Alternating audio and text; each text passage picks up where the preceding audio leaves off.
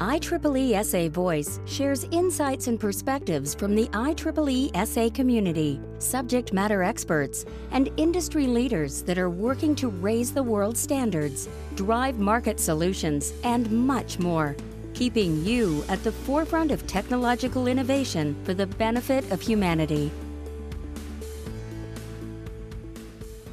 Hello, everyone and welcome to the IEEE SA Rethink Health podcast series. I'm your host, Maria Palombini, Director of the IEEE SA Healthcare and Life Sciences Global Practice. This podcast takes industry stakeholders, technologists, researchers, clinicians, regulators, and more from around the globe to task. How can we rethink the approach to healthcare with the responsible use of new technologies and applications that can afford more security, protection, and sustainable, equitable access to quality care for all individuals? We are in season four of the podcast series. You can check out our previous seasons on ieeesa.io backslash health podcast. As we all know, the result of the recent pandemic, the term telehealth has become one of the most frequently used ones, and it does not appear to be going away soon. The reality is that the way we see telehealth today will look very different tomorrow. It's manifesting in many different forms. It's more than what we commonly see as a doctor patient exchange on an audio video platform. It continues to grow, especially with RPM devices, remote patient monitoring devices. The telehealth experience has changed the patient's expectations on healthcare services. They're relating it more to a concierge level online retail experience, convenient, appropriate, and personalized. And then there's this growing RPM space. There's so many different forecasts when it comes to RPM, anywhere from US $150 billion by 2028 to estimates that 40% of patients will utilize one or more of these types of devices at one given time. But here's one thing for certain regardless if we're talking telehealth, mobilized health, RPMs, the future of delivering healthcare is not confined to a facility and it will need to be patient centered. So, season four of this podcast series, Telehealth's Quantum Leap into Patient Centered Care, talks to the innovators. These are the winners of the IEEE SA Telehealth Virtual Pitch Competition. The industry leaders, clinicians, and other researchers who are at the forefront of driving innovations with solutions on accessibility, human factor design, flexibility, interoperability, security, inclusivity, and any other necessary ingredient to migrate telehealthcare to a patient centered care system. So, a short disclaimer before we begin IEEE does not endorse or financially support any of the products or services discussed by our guests in this series. It is my pleasure to welcome Sanna Gaspard, CEO of Rubitection, inventor of the Rubitect assessment system, to our conversation. Hi, Sanna. Welcome to our podcast. Thank you for the opportunity. Looking forward to talking to you today. I'm excited to have Sanna here with us. Rubitection garnered the first place position in the entity category of the IEEE SA Rethink the RPM Machine competition. So, Sanna, before we get to the core of your innovation, tell us a little bit about you. You're CEO, you're an inventor of this solution. What drives your passion in your work? How did you get here? What really drives my passion in my work is being able to innovate to improve healthcare I have a PhD in biomedical engineering with a specialization in medical device development and commercialization. I came to that after thinking about being a pre med to become a doctor and realizing that wasn't the best career for my personality and what I wanted to do. I decided I really wanted to still have an impact in healthcare, but maybe on developing the technology that doctors use. And so now I'm just passionate about getting the technology out there to help caregivers and patients. It's fascinating because I've interviewed physicians who are migrating over to IT and technology design because they felt like, well, this is really what I wanted to do. So we often hear that starting a company in this space derives from some sort of personal experience. Somehow they may have been afflicted, a family member, or something they came across doing university research. Is there a personal story behind bringing this innovative RPM approach to wound care? What was the vision and impact you imagined that it could have for patients? So the personal story was really driven more by my desire to want to improve healthcare as a career than personal experience with the condition. I came across the condition while I was in grad school. At the time, I was looking for a project where I could develop technology to improve care. But I really wanted to focus on something that was a healthcare problem that was very common but being overlooked. And so when I learned about bed sores and I went and researched it, I found that it was killing like 60,000 people every year, affecting 2 million people per year. Um, but the assessment approach was really still something that was manual, where technology could be used to improve that assessment to save lives. And so that was really what drove me to do that was I wanted to make sure that I spent the time on my PhD doing something that I could translate out to improve care and really address a real healthcare problem.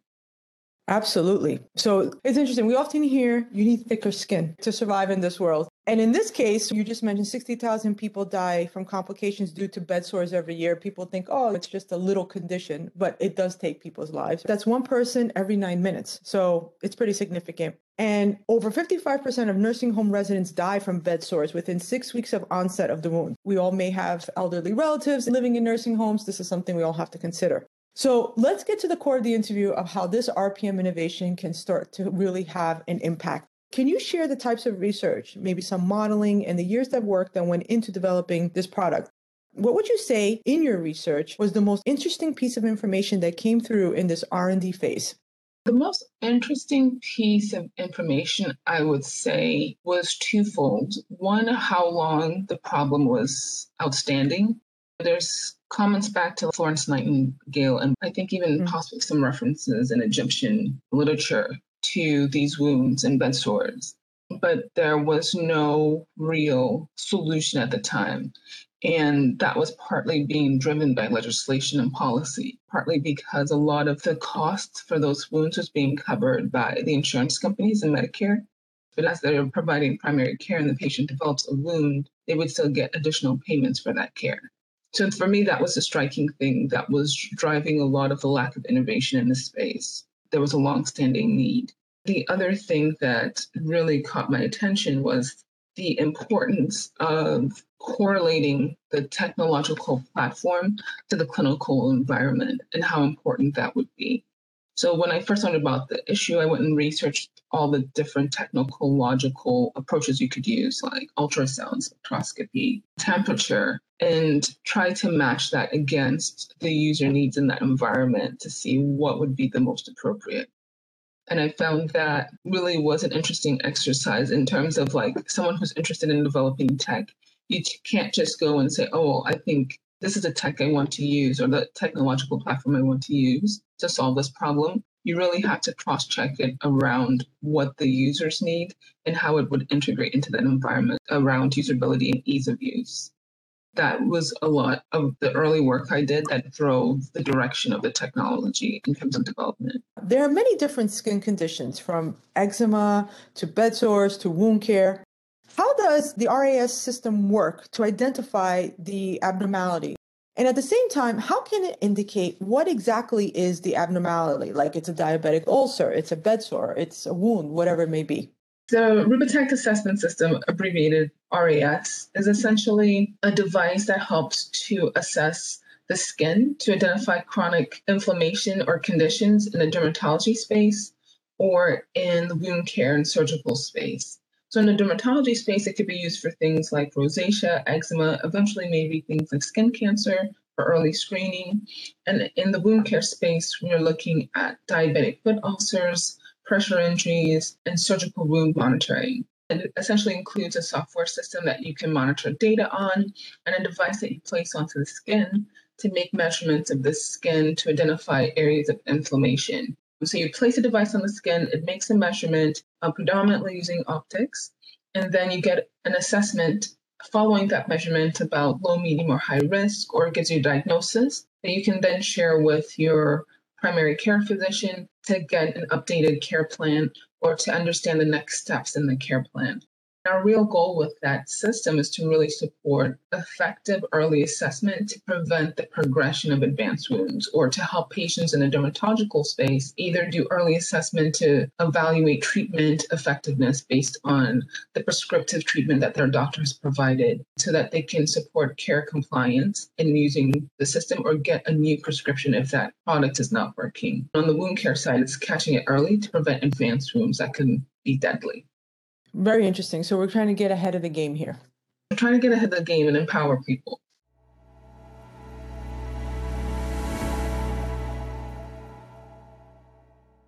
Are you a tech startup wondering how likely telehealth is to keep its momentum in the next five to 10 years? McKinsey forecasts roughly 25% of the total cost of care for US Medicare patients will shift to the home by 2025.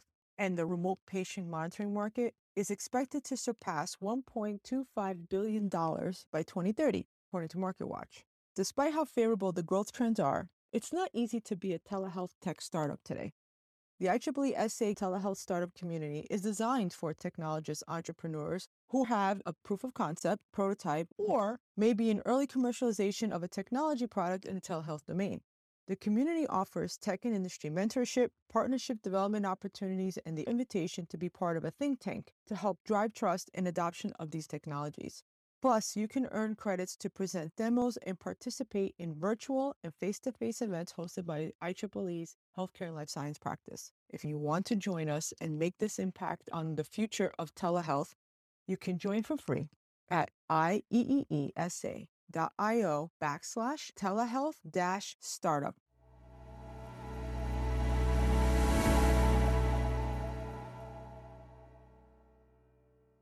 One of the key features that you presented in the competition is that the data collected is interoperable with medical health records, which for patients, that's a great opportunity. How have you seen physicians and caregivers use the data collected about the patient to sort of alter their care to make it better? And how does the data collected actually integrate into the patient's medical chart?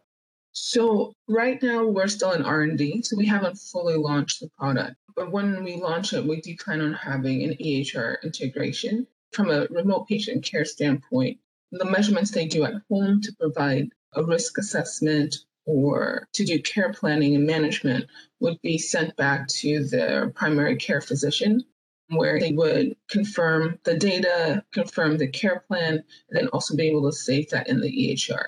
When used in an acute care setting, it would just be an inherent part of the EHR. As they're using the system, the data is then also stored in the EHR for later data analysis or reporting and documentation. We mentioned nursing facilities and long assisted living facilities. So, one of the population sets that this may benefit is naturally the aging population. However, when we think about the aging population, they're not usually considered the most digitally and or trusting of these types of technologies. What has been your experience or in research being able to reach this age demographic to utilize the RAS system, to trust it, to want to use it? What are some of the lessons that you might have learned through this engagement? I would say some of the lessons I've learned through this engagement oftentimes is that you have to go through a family member or you have to go through their adult child. Because Oftentimes, their adult child is the person providing care, or the nurse is the person providing care. So the main part to targeting this population is going through their care provider or their primary care provider, the person who's managing that care. And then basically working with that person to either explain the importance of the problem or how the technology can really help support them in managing that care. But oftentimes, getting access directly to those potentially elderly patients can be difficult because you really can't necessarily go to them directly. You have to go find their care provider trying to turn caregivers into the advocates for the use of this technology in order to help this area of the population.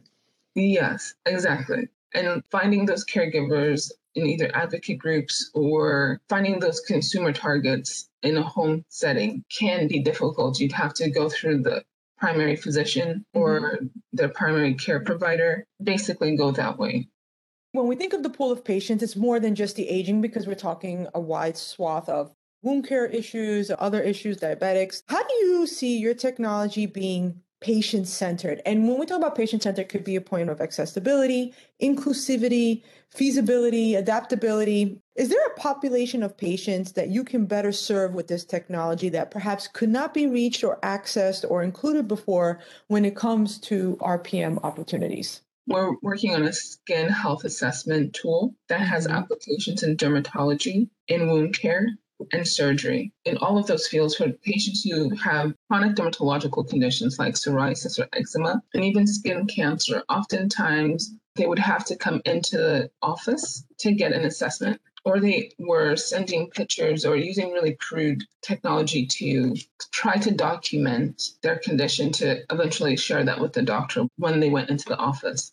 Also true for patients with wounds so that when the patient goes home, their family member and caregivers are told, here's a care plan to help prevent this person from getting a wound. But then they only see the doctor once the wound develops. So that makes prevention and early detection really difficult. So, really, in each of those market segments, we are providing an access to a level of care that wasn't available before, unless you went into the doctor's office. So now you can have in home monitoring to monitor changes in the skin to catch things early, share that with your physician, get an updated care plan, then catch things at an earlier stage when they're least costly and the easiest to treat.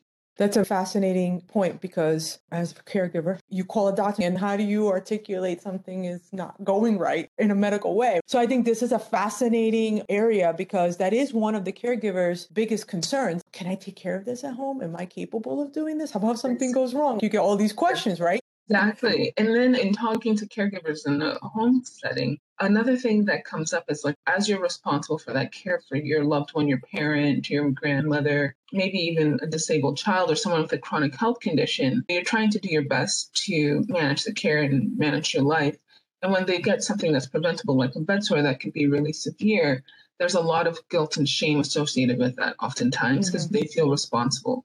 And we really want to just help empower caregivers to understand that without technology, it is really hard to do that early detection. And then to empower them to feel like they have the tools to prevent some of the chronic complications of a bed sore so that they can feel confident in the care that they're providing and managing that care. Absolutely. That's a great benefit for caregivers out there, for sure.